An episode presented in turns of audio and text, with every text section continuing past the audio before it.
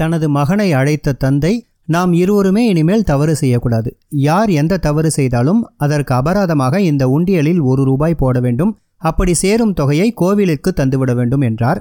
மகனும் இதற்கு ஒப்புக்கொண்டான். அவரின் திட்டப்படியே நடந்தது. திடீரென்று அவர் உடல்நிலை மோசமாயிற்று. உண்டியலில் இருந்த பணத்தை எல்லாம் கோவிலுக்கு தந்துவிட்டு மருத்துவமனையில் சேர்ந்தார். மகனை பார்த்து நான் இல்லாத போதும் இந்த பழக்கத்தை கைவிட்டு விடாதே. ஒரு தவறுக்கு ஒரு ரூபாய் உண்டியலில் போட்டுவிடு என்றார்.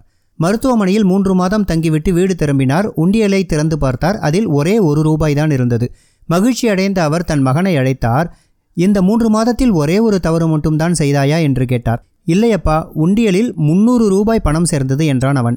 அந்த பணத்தை கோவிலுக்கு தந்து விட்டாயா என்று கேட்டார். உண்டியலை உடைத்து அந்த பணத்தை நானே எடுத்துக்கொண்டேன் அந்த தவறுக்காக நீங்கள் சொன்னபடி ஒரு ரூபாயை உண்டியலில் போட்டுவிட்டேன் என்றான் அந்த கெட்டிக்கார மகன்.